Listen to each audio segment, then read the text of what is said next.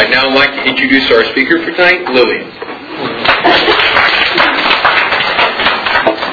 Hi, I'm Lillian. I'm a compulsive overeater. This room got so full. It was so empty like three minutes ago. um, okay, so basically experience, strength, and hope. I've been here actually from when I very, very, very first came, maybe 35 years ago. And it was hard to believe I was actually a grown-up then. But I did. And I went to some meetings and I got very involved and it was very exciting because I'd come from New York. I had always been what you call like a chubby kid, you know, and a Jewish household. My parents were older when I was born, and they had had a couple of miscarriages, stillborn. I was God's gift. I mean, there was no question about it. When I arrived, I was it, you know, and the world revolves around me, and I grew up as an only child. So of course I thought that's just the way it should be, you know, and I really didn't know till my 20s. I didn't know from selfishness. I had no concept of that, you know. Um, because that's how it should be. And I mean, there's like a Jewish household, and you know, food is what we revolves around. And and at one point I was ten, I had very bad pains, like back pains, and the school nurse said, called my mother and said, you know, I was overweight. I was maybe, I don't know, 150 pounds or something. I was 11, I guess. And, and she said, gave me a diet, very nice, simple diet, you know, proteins were very healthy and all. And my mother said, oh, wonderful, thank you. Because, I mean, they weren't deliberately making an effort to make me fat. It wasn't like abuse. It was just that's how they ate. And they didn't know. And, and they were both kind of heavy, but not you know, they lived, they didn't expect it. They had no other expectations. So they just, that's what it was. And she's fine. Okay, well, we'll follow this wonderful, thank you.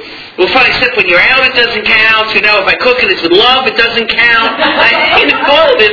And I loved it because that meant I keep eating the crap, you know, I was having. And they used to have these automats in New York, you know, automated things. And our, we'd go sometimes like for dinner and a nice well-balanced meals with spaghetti, mashed potatoes, and green peas. Now I didn't think from carbs or protein or fat. That seemed very well balanced. Later years you realize, you know, maybe it wasn't the best balance. But um anyway, so I survived that. I grew up, and you know, I had a lot of friends in my early teens who were thin mostly. And at one point, the rage was turquoise pedal pushers like capris skin tight, and you got to wear it because that's the look, you know. And, believe me, if you want to feel like a sausage, that's what I felt like shoved into these pants and all that. Um, but anyway, and I survived that. And I went to assorted doctors, and I would start, you know, the Cosmo diet of the month, and I'd stay on it for a while, and then I'd be very good until there was temptation. And then it would be, oh, we have to taste this, you have to have a bite of that, and I'll say, well, okay. And that was the end of that. Excuse me. At any rate, I went at one point to a therapist. There was a program that Columbia University had. they sent you to a private psychiatrist. Very nice. We talked like an hour every week the weight didn't change. It was the same exact thing. I'd go on the diet, I'd go off the diet, but we had great conversations. And I'm sure it helped me a lot with something, you know? Um, anyway, so I came out here because I was here visiting, was fell in love with it, so I have to move here. And it worked out, and I got a job here. And was at a party and met somebody from OA and started this. And what happened is the first meeting I went to, what amazed me, there were people like all shapes and sizes, fat, skinny, and you listen to the stories, and all that. And, and people would say things that I never heard other human beings say, like things that I could relate to how they ate. Throw things in the garbage. Wait a minute, in the wastebasket in your house or in the garbage? You know, because the wastebasket in your house means nothing. Say that you put it in a drawer. I mean, just a lot of things. Or they would say, have you ever had Sara Lee defrosted? That was like a trick question, you know? like if you have, maybe you don't really belong. and just so many things that I had done, except before I got here, I never had any concept of binging. Uh, why? If you're going to be eating the same tomorrow as today, what's the point of shoving it in? You're just eating whatever you want when you want it. Okay, so I started abstaining, thank God, and I would go for weeks or months, never quite a year for a while. And at one point we used to have this diet, we used to do diets before we realized we're not doctors, you know.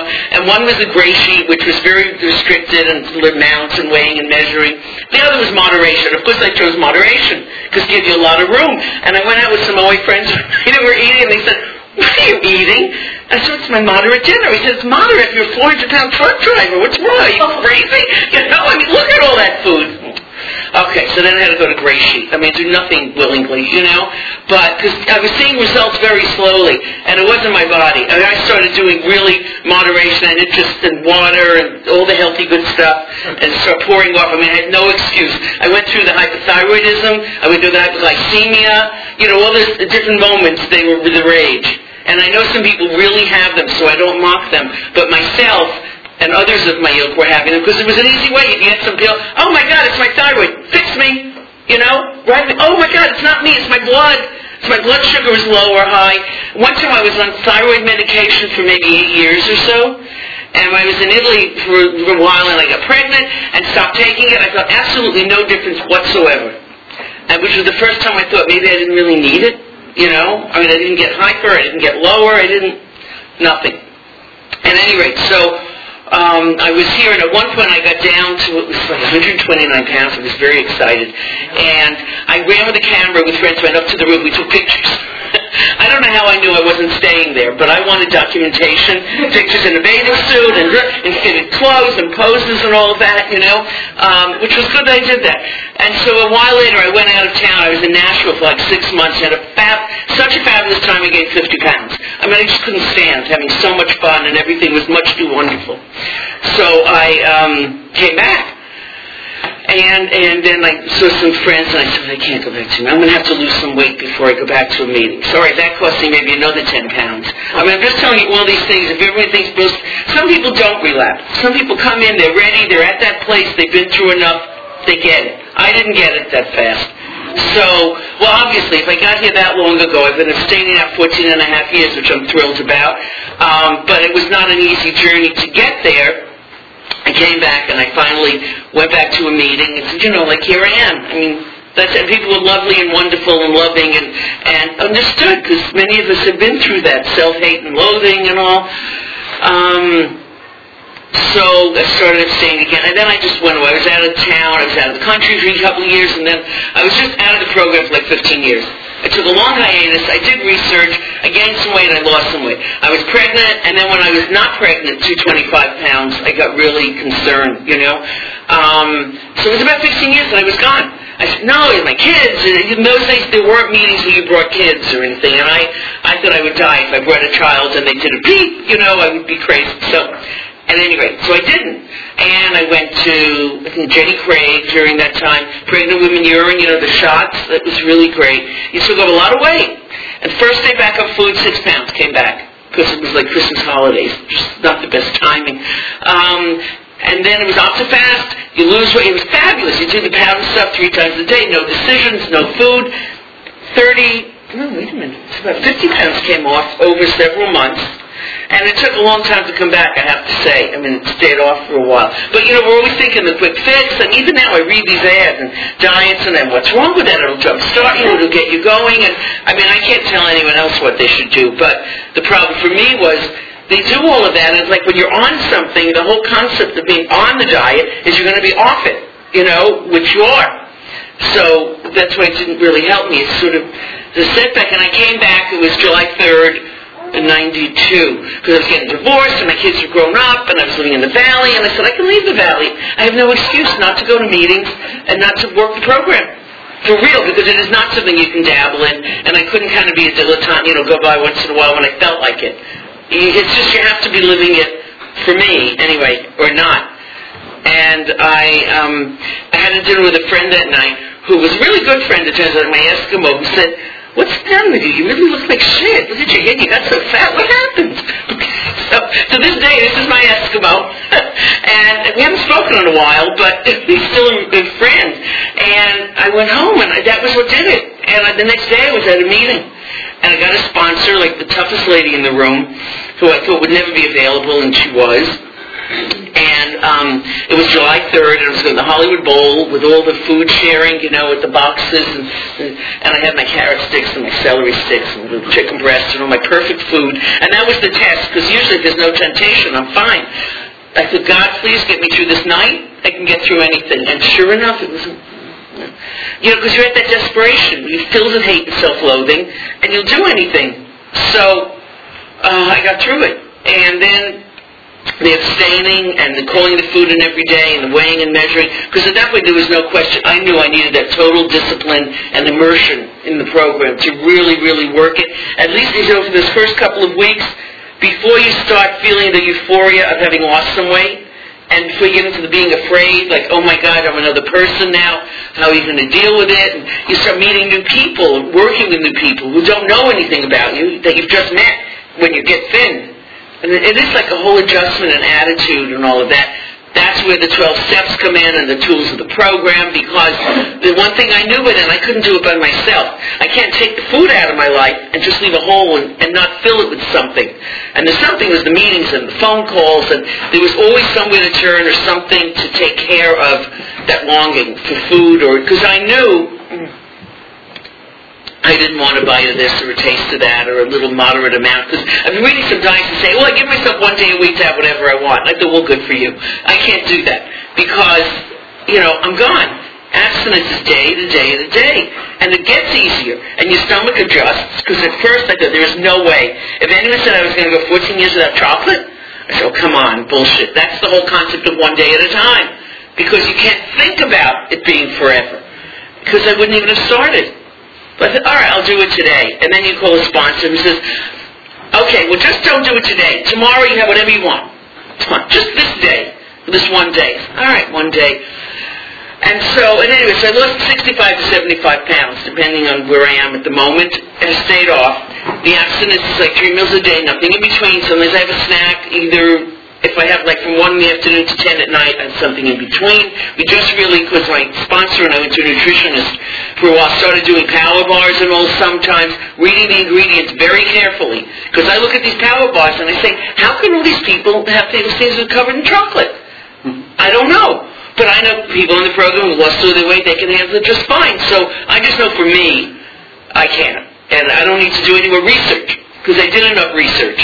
And people will say, oh, but they made this new product. They made this and it looks like it, and it tastes like it, it's got no calories and no carbs and no nothing.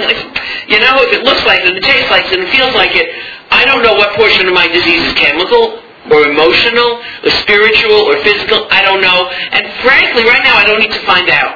I just, it's not worth it. And when you go and plan, you know, I've been to kids' birthday parties and my own birthday parties and all of these events, and so any other event that I might be at, it's, oh, but you're after it's a special occasion. I just, and they say, oh, but come on, I mean, it's so good, it's so special. I said, it's okay. Because I realized that if people have a problem with it, it's their problem. It's not my problem. Why are you so worried if I taste that or not? Will that change your life? Why is that such a big deal, you know? Because after a while, the weight starts coming off, you start feeling like a full human being like you're not apologizing for your existence, or I don't mean to say you, I mean me. I'm not apologizing for my existence, or feeling less than, or not worth anything, or they must be right because they're thin. Because I know something oh, well, they're, they're thin, so that means everything they say is correct. You learn a lot of things afterwards. And again, I have to say, I don't know half of what's going on in their bodies, in their lives, in their heads, you know. I mean, isn't that I wish them ill? But you just can't assume that because they're thin, everything is perfect. Because they've been thin. And, I mean, I like eating. I mean, I do like food. It's not as much fun anymore because all the most fun food I don't eat, which is fine. It makes it a lot easier. So, what I want to say, I'm not sort of my usual self, but I know I'll never make the whole long time to speak. I had this tooth pulled two days ago. And the other thing that's very relevant to the program in your life, aside from the food, because to me, there is nothing more important than abstinence, abstaining from compulsive overeating. And if you're having a problem and relapsing, doing whatever tools or whatever steps you can to get back on it. Because to me, that's why I was here. I don't want to be fat anymore, you know? Um, so the other areas it helps in so many, and, and I'm sitting in the movies a few weeks ago, I'm like, all of a sudden the tooth cracks off. Right there. Two days later, I'm having this big party for my daughter. She's engaged with tons of people. Oh my God. Do I get as hysterical as before the program? No. So after we find the piece, I go to the drugstore to get cement thing. I lose the piece. Now I call the dentist. It's over Christmas break. She's out on vacation, but she calls in, and so she meets me in the office and does a temporary crown thing. So, oh, thank you God, thank you God, so grateful. Which means I have to eat slower and more carefully. I'm a very fast eater. It's a terrible habit, which I thought was because of my work. Sometimes you're in a big hurry and you only have 10, 15 minutes. When I see my mother, who is 99, I've seen her eat something, and I oh my God. It's not work. It's it's genetic. she does this. She'll shovel food in with Nancy. Slow down, slow down. You're gonna choke. Stop. Only food she loves. Other foods, it's yeah, yeah. But I see they give strawberry cake with strawberry. I can't believe it. Does never go away. Ninety nine. Does it never go away? Never. So now, um, what happens is that I totally lost my train of thought. oh, See, okay. So what happens is a few days ago it's really hurting. My mouth is hurting and all. I wake up three in the morning. It's like this is it. I got to go to the dentist. I call. She comes in like 8:30 in the morning. Three hours. This is Thursday. We said the root canal may be cracked. It's up by the sinuses, so they're afraid it's going to go in there. Now it's life threatening. It's getting really dramatic. and so they're giving me the Novocaine. It's not taking, and two Advil and two Tylenol all at once. And finally the nitrous. I mean, it's just I'm still feeling it. So they finally did it. They went in there and they looked and they pulled the tooth and all of that. It was really swollen. It's still a little bit swollen. So I told to John this morning, I thought, I don't know if I can talk at all, but I mean, it's going down enough. It's not, I mean, I'd love to be drama queen, but I mean, it's not that bad. You know, it's like the skin is irritated and that goes on for a few days. But the great thing is I can't eat dairy. I can't, I mean, cheese is one of the mainstays of my food. Just because of the antibiotics, it wouldn't be good for them for like five days. You know, you can do anything if you have to. It's like it's all here. If the head is in the right place, oh, how am I going to do that? Well, I thought for a minute, I call my sponsor, so you can't have milk, you get soy milk, you can't eat this. You start thinking of food in terms of hard and soft, you know, because butterscotch pudding was one of my faves for years. and I don't care how calorie-free, sugar-free, everything else it is now, I'm not doing it. But Jello, sugar-free Jello, it's like my favorite thing. And, and fruit grounds up because I have these protein shakes still from one of the protein things that I did. But, you know, you buy a thing that big. So now it's perfect. It's got no sugar. It goes in with water, with real fruit and that, and you have something to eat that's that's soft. So so many things of the pro because before it could be such a license to just jam in the ice cream. You know, I mean it's just well soft. I need something soft. um, but you just learn all the things that are total bullshit. You know, so if nothing else, you might decide to do it, but you're not bullshitting yourself that you need it or you have to or it's good for you. You're doing it because you want to. And you're saying, oh, fuck that, I don't care. I mean, and I just, nothing is worth that anymore. I mean, one time I made a mistake. I had, I bought the power bar, and I was driving along, and it's dark, and I mean, it's chocolate. I said, what is that? So I, when I pulled over, and I finished that one, and I looked, called my sponsor, I said, I didn't realize, I'd never buy it like that, but somebody else had bought it, whatever. She said, fine, it's done, wrote about it, I told her. I said, it wasn't delivered, I didn't know. You know? She said, okay, this time, you know, but you got to be careful. So now I stand there and I read those ingredients because sometimes it's buried inside and stuff. And it's just for mine. I don't know what anyone else's abstinence is. It may be fine, but it's not for me. So it's a lot of reading, and it's very small print. And I decided, if it's just small for me to read it, I'm just not getting it. there were 4,000 kinds of power bars, you know? Um, so anyway, so can, right now that's not what I need, but um, the spiritual side of my program is probably what I talk about the least because I turn things over to God. I read every morning, just a couple of pages, you know, from the Hazelden book and one of the OA books, and do prayers. And unfortunately, I don't turn it over to God on a regular basis, which would really make my life easy. But it's like I can't do that. So it's when I have a problem or a dilemma or I can't reach a decision about something I might call my sponsor. And it doesn't matter if people are not in your life, they don't know your business, they don't know whatever, it's irrelevant. There are situations of human beings that you get. And I was just going to show, I, I know it's going to be write it out, write about it, call back, talk about it, and uh, I do. And, and it's amazing how things come clear and how solutions to problems come that I know I didn't think of it, that I never would have thought of it in my life. So I've got to say that's God. My favorite saying that I heard not at a meeting, somewhere else, is that coincidences are God's way of remaining anonymous. I love that, you know? I mean, think how often things happen. You say, I can't believe what happened. You know, just when I was worrying about this, so-and-so came along. And there is no explanation, you know?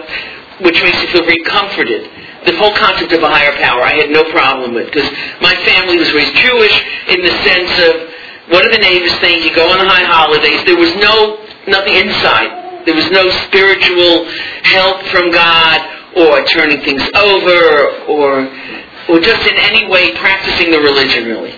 And so that's when I grew up. That's what I thought it is.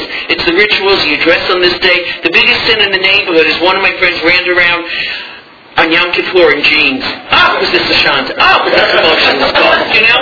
I mean, that was that neighborhood at that time, you know? I mean, there were certain sins that you don't commit. So our whole fight was, in terms of Judaism, in terms of marrying a Jewish boy, she got lucky. I happened to marry like an Israeli, Egyptian, Italian, but I said, no, I mean, it's only luck. It's because of anything I cared about. But if somebody forces things on you, of course you're going to resist it and you're going to hate it. which was what I did. Um, my mother finally one time went to Weight Watchers for a while, and she learned that you can have one piece of toast. That you don't have to have two. You could just have one. It's excellent, you know? Um, that's the thought that stayed with her. And I said, fine, okay. um, for a long time, when I, I didn't realize you could toast one piece at a time. I thought you had to put in two pieces. I, I learned truly. I mean, I learned a lot when I when I got out of the Bronx because it's a limited limited circulation there. Um, at any rate, so the program has helped me in so many areas of my life. Just in dealing with these, like right now I have a daughter, thank God, getting married at the end of April, and she lives in Rome, and I was thrilled when this came about, and then I realized now for eight months I have to talk to my ex-husband. Mm-hmm. So, mm-hmm. that was the dark side. then, as I said before, sometimes your family and friends don't realize how lucky they are that you have a program. You know, whether they know you do or not. Because we went through the, as I expected, and I had such good friends who know him and all. we said, all right, let's wait for the shit to hit, because something's going to happen to him. We'll just go along.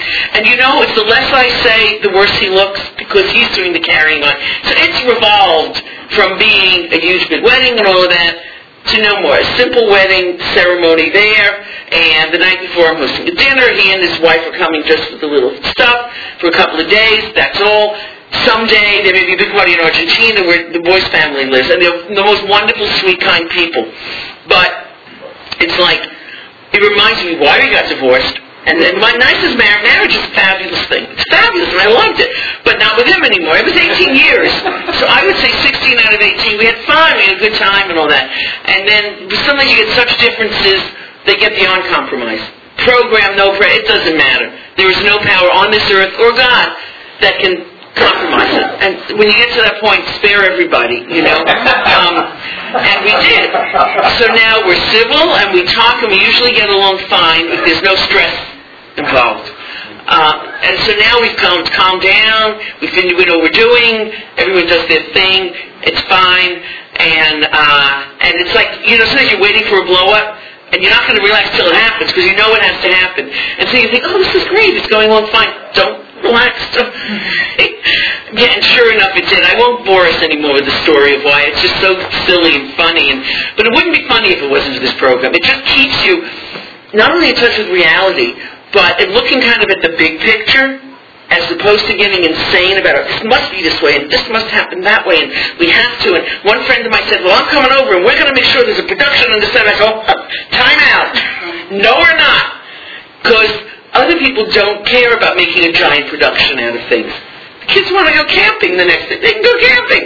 You know, we'll do what we need to do and all of that to make everybody happy and celebrate. It's about celebrating the occasion. You know, it isn't so much about what my friend's going to say, what my neighbor's going to say. Oh my God, you have to do this.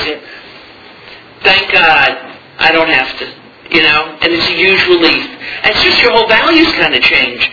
And things that seem so important, you say, are they really that important? You know?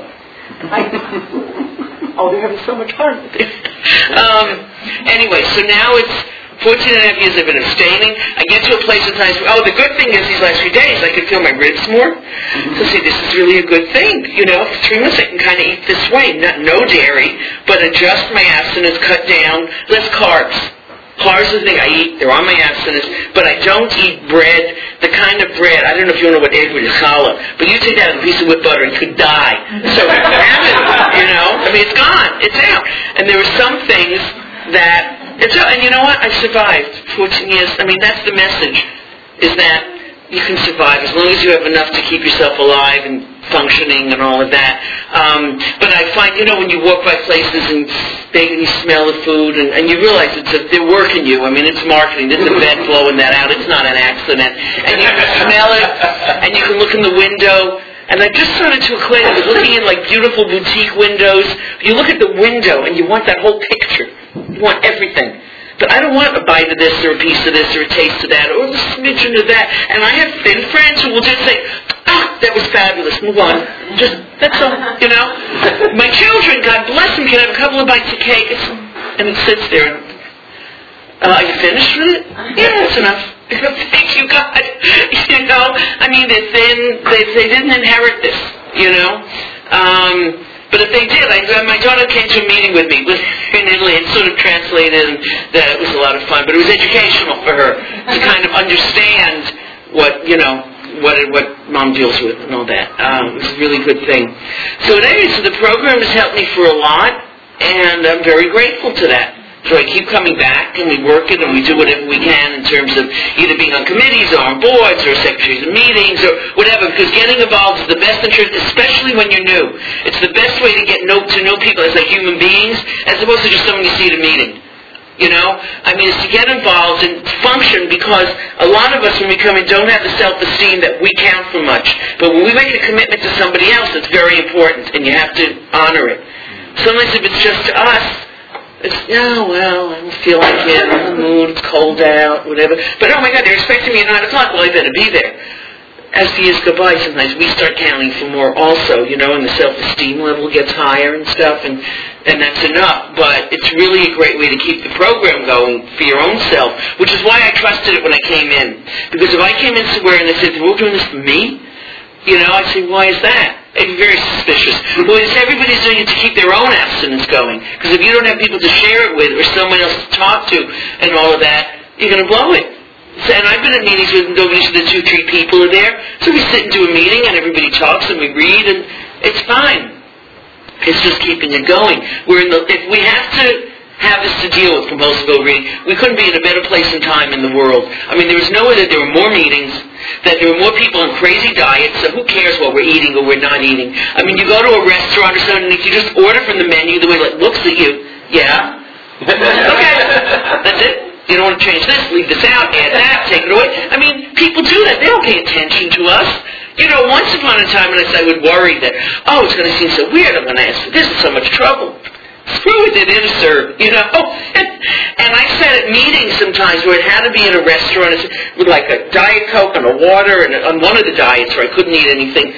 And you know, there's no comment. There's nothing. You just have stuff in front of you.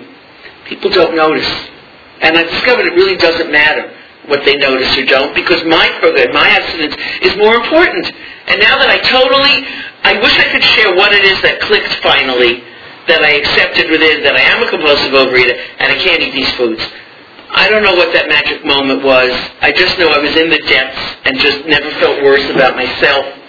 And that finally I was at a place where I was willing to accept one day at a time not being able to do these things and not being able to eat these things and just kind of slowing down overall, having enough planning, the whole thing of planning, like in the morning for the food. So, wait a minute, it's a great saying. Forgetting to plan is planning to forget. That's not it. There's something. Failure to plan is planning to fail. Thank you. Right. Because oh, I'm so busy, I can't. Well, big deal. You can't take five minutes in the morning to say, oh, I'm doing this and this and this today. And what am I, whether you call it into somebody, whether you write it down, this, oh, so maybe I better bring my lunch so I'll know this, so I won't get myself screwed up because, because for a long time when I started abstaining, I have 10 hours sometimes between lunch, I'd go somewhere right from work, and then it would be like 10 o'clock.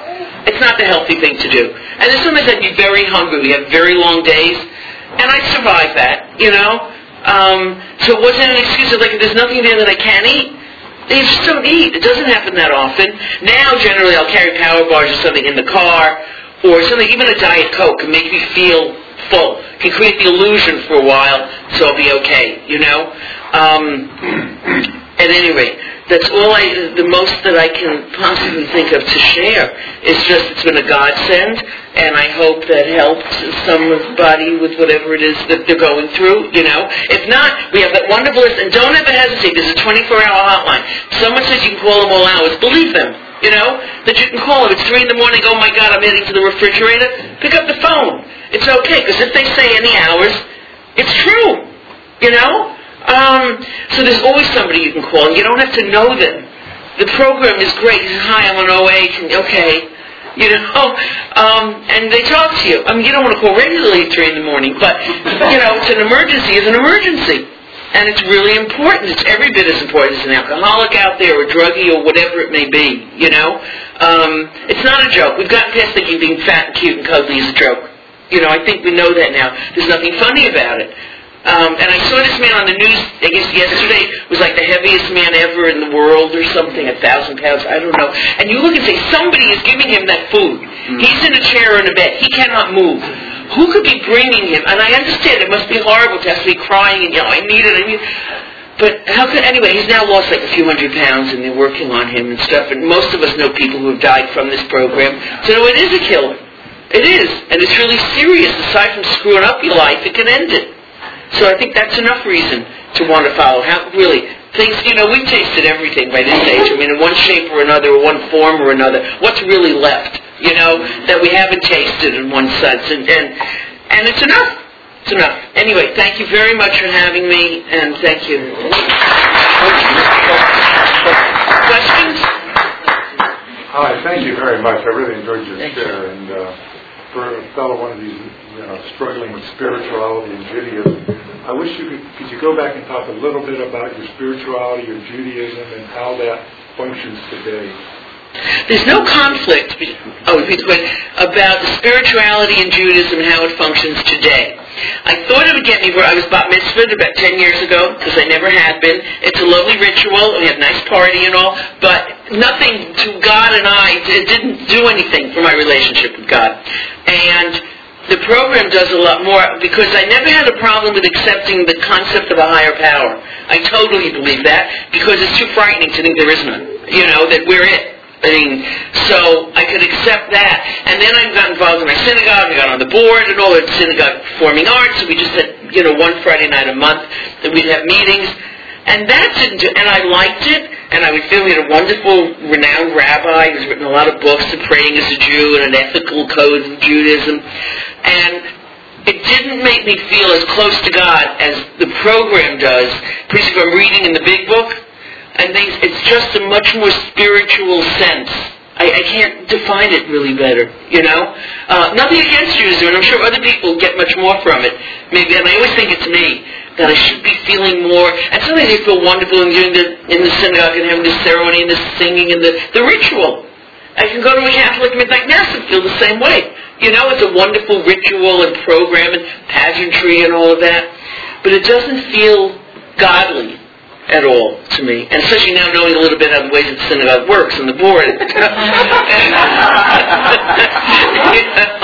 um, so I don't know. All I do is I write and pray, and very often take a beat and just say, "Okay, God." Like here's the situation. I stopped saying, "Give me the red wagon" and "Give me this or that." Now I just say, "This is the situation. Just help me to make the right decision." Because I, I don't know, you know, what to do. Just guide me, rather than saying give. Instead of give me, I'm just saying guide me, you know, and and help me in the right way. And somehow it just seems to help. So, hey. What's your uh, definition or the difference for you between food plan and abstinence? It's interesting because only the last few years they became two different things. It used to be you're abstaining, you're abstaining. The difference between food plan and abstinence, I would say my abstinence is the abstinence really I abstain from certain foods. Doesn't matter what I don't eat them. My sugars and breads. Now, there may be sugar if there's something I can read ingredients, fifth or under, it's okay. It's negligible enough. Um, there may be food in things that I eat, there may be sugar in there, but I don't deliberately do that. And breads, I, I eat like carbs. I eat chips and hard kind of stuff, but I can't handle the soft breads and rolls and all, all those things. Um, so I don't eat them. My food plan is what I do eat. And that's like three meals a day. There's something snacks. The snacks are either fruit, like dried fruit, nuts sometimes, but not, um, you know, cake, not recreational sweets.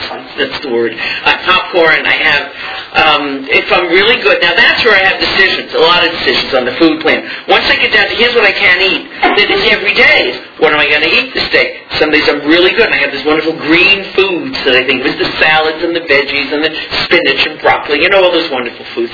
And then other times I'm more into brown, which is the carbs and the pastas and all of that. Ideally, it's a mix. You know, I'm sort of trying to read more and understand more in the general sense that you do need the protein, carb, fat, um, fruits and vegetables. I was offended horribly when I realized that fruits are carbs. Said, that can't be. But they could. So the nutritionist explained, and yes, they are carbs. At one point I said, everything is carbs. Yeah. You know, I mean, it's not fair. So we found a couple of foods that made me worry. Then I learned that celery, if you eat celery, you burn more calories in the eating of it than it has. Well, if you live on celery, you'll be gone. You know, I was unfortunately in celery, you know, but that was very exciting. So, so I just do the best I can within my food plan and to do a lot of salads and cook vegetables and all that. And um, and that's where I'm not perfect at it. And the different meats and fish and trying not to do red meat. I've cut so down on red meat, which I eat. I like a steak and all, but not often, maybe a couple of times a week. Um, and tuna and fish and and I'm, I'm trying to really get to make believe I like this. and I do. I mean, it's nothing against healthy food, you know. But um, there's a lot of other things that I like, and you know what? Moderation and balance and all of that. That that's the difference. Is the food plan I do eat in abstinence, I don't eat. Really, it's abstaining from and planning to eat. Um, you talked about your ex. Like, how has your dating experience and everything been in program? Since uh, since getting divorced? Yeah, like I mean, with Yeah, I didn't date actually in program. Okay. Oh, okay. The dating experience since getting divorced. Well, part of it made me want to get married and get remarried. Forget this, go back. But I can't can't can't, can't do that. Um, it's been interesting in that I'm more open and honest now, and there was only one real relationship, and it's been 10 years or so. There's dating here and there, and sometimes it's very, I haven't had any major disasters. I'm sorry, because they're much more fun than, it's been fine. I've gone out with people, and sometimes there's just, there's no click. I want that click, and, and a lot of us do. Until I die, I will believe there is that click, you know. But um, you know, I've gone out with people, some lovely experiences, been very nice, very pleasant, and I had a lovely relationship with someone for a few months who was so nice and good and kind. Nothing was bad, but I knew I would be going to turn into a mean bitch if I kept seeing him because I could feel it. It wasn't right, and it wasn't. But everything is so perfect, you know, on paper, and so. Um, so I broke that off, and so uh, it's been okay. It hasn't had any of the storm and drama before program and before in the single wild days of running around and having too much fun. Talk a little bit of your relationship with your parents. Um, was it difficult when you went on programs to handle them? well, did my relationship with my parents was always kind of difficult, just in life. I mean, I, we just never kind of got along. They lived in the Bronx. I couldn't wait to escape the Bronx. Once I discovered Manhattan, New York, there's a whole world out there, you know. And my dad got that. He used to be down there a lot and stuff too. And so, um, by the time I was on the program, I was here, and they were living in New York. So nothing was difficult. You know, we were totally, we talk a couple of times a week and all of that. And if I go back to New York, after the first few visits, I realized what I had to do, deceptive though it was, is tell them I was coming in like on Sunday, and I'd come in on Wednesday and have a few days in the city with friends, peace and quiet, and then turn myself in. But so I'm really a bad example of parental-child relationships. They didn't abuse me. There was nothing mean about them. They were a little suffocating because they didn't get along well with each other. So therefore, I was kind of the the relief. that They could go talk to me. And as I got older and grew up more, when I was pregnant with my daughter, my mother moved out here. And then my dad. He passed away at 92 a few years ago, and my mom's 99. So we have great genes. You know, it's that peasant stock, great longevity and all. But, um, and now, but thank God my children are far better than I am. They're great with their grandmother. They, my son goes and visits her regularly. My daughter does when she's in town. Um, we went and did a whole sing-along thing at the home where she's living when they were here. Because after a while, you say, whatever they did that was bad, they didn't do it on purpose. They didn't know any better. You know, you saw that I could have this, I could have that.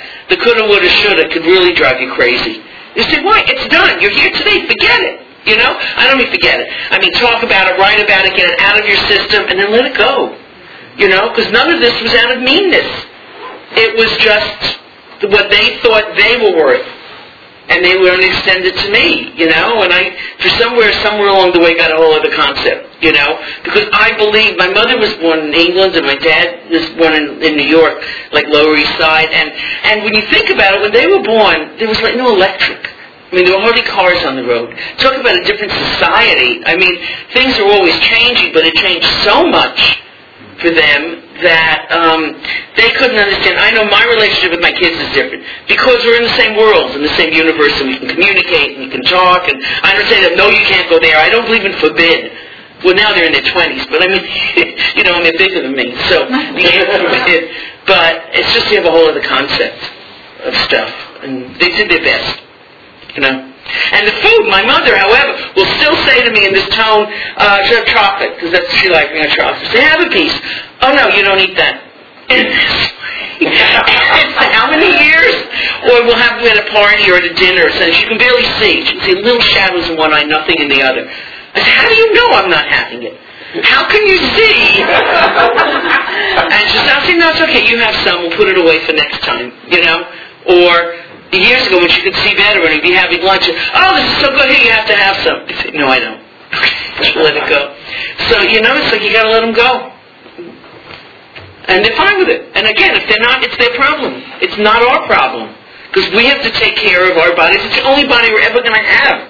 I've just started getting more conscious of that. This is the temple, this is the body, this is the only place we're ever going to live, no matter where we are or what we do in our whole lifetime. Shouldn't we take care of it? Like we take care of our car, our house, or things. My God, it's our body. It's our only body. You know? So if I try and keep that in my head, it's very hard sometimes to equate this one bite with fat. You know?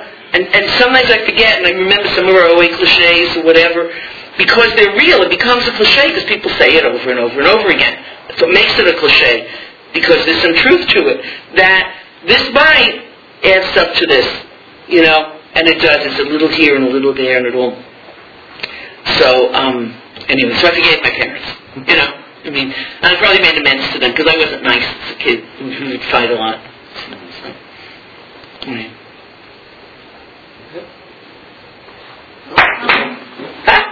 Can you talk about willingness and how you came to willingness? Desperation. No, how you come to willingness, the only way I can see to come to being willing to do what you don't want to do or don't like doing is desperation. Is knowing you have no, or you've been through all the other options and you can't think of anything else to do. How can I avoid doing this or that? Whether it's willingness, let's say on the program, willingness to write, to follow direction, to listen to your sponsor when what they're telling you is stupid and it's not necessary and why do I have to do this and what's wrong with you? What are you thinking? What? Because maybe they're at a place where it's worked for them, what they're doing works and what I'm doing doesn't.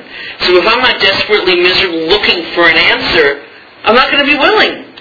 But finally, when I know I've exhausted every other possibility, then I'll be willing. And unfortunately, they say God doesn't give you more than you can handle. Sometimes I wish, why does He know that I can handle this much?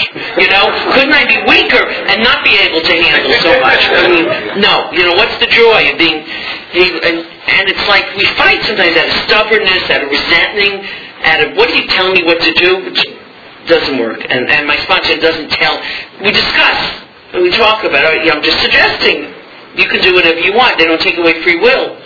You can do whatever you want, but if you've done this, this, and this, and it hasn't worked, maybe try something else. You know? Really, desperation would be the one word answer, I think.